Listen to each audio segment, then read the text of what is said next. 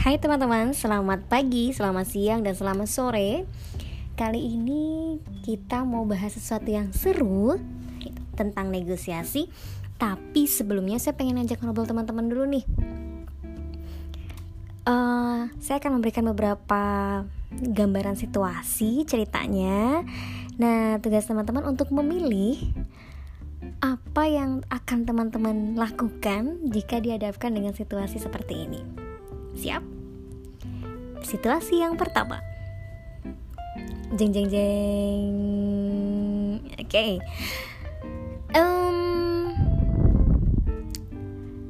teman-teman adalah anak kesayangan dari ibu. Kemudian ibu berpesan bahwa nak sebisa mungkin uh, kamu kerjanya di Karawang aja ya gitu Sampai di suatu ketika ternyata nih teman-teman mendapatkan tawaran yang sangat menarik yaitu teman-teman harus bekerja di luar Karawang. So, pilihannya adalah A. Tetap berangkat bekerja di luar Karawang atau B.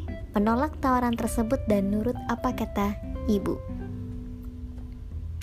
Oke. Okay? Pernyataan yang kedua masih seputar pekerjaan nih kayaknya.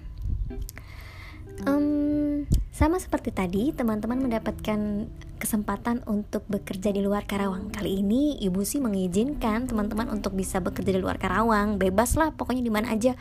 Mau di Karawang, mau luar Karawang, atau mau di luar negeri juga bebas-bebas aja. Nah, problem berikutnya adalah munculnya begini nih, teman-teman dalam kondisi yang akan um, menjalin hubungan serius dengan seseorang. Kemudian, ketika tawaran itu datang, maka pilihan berikutnya adalah A.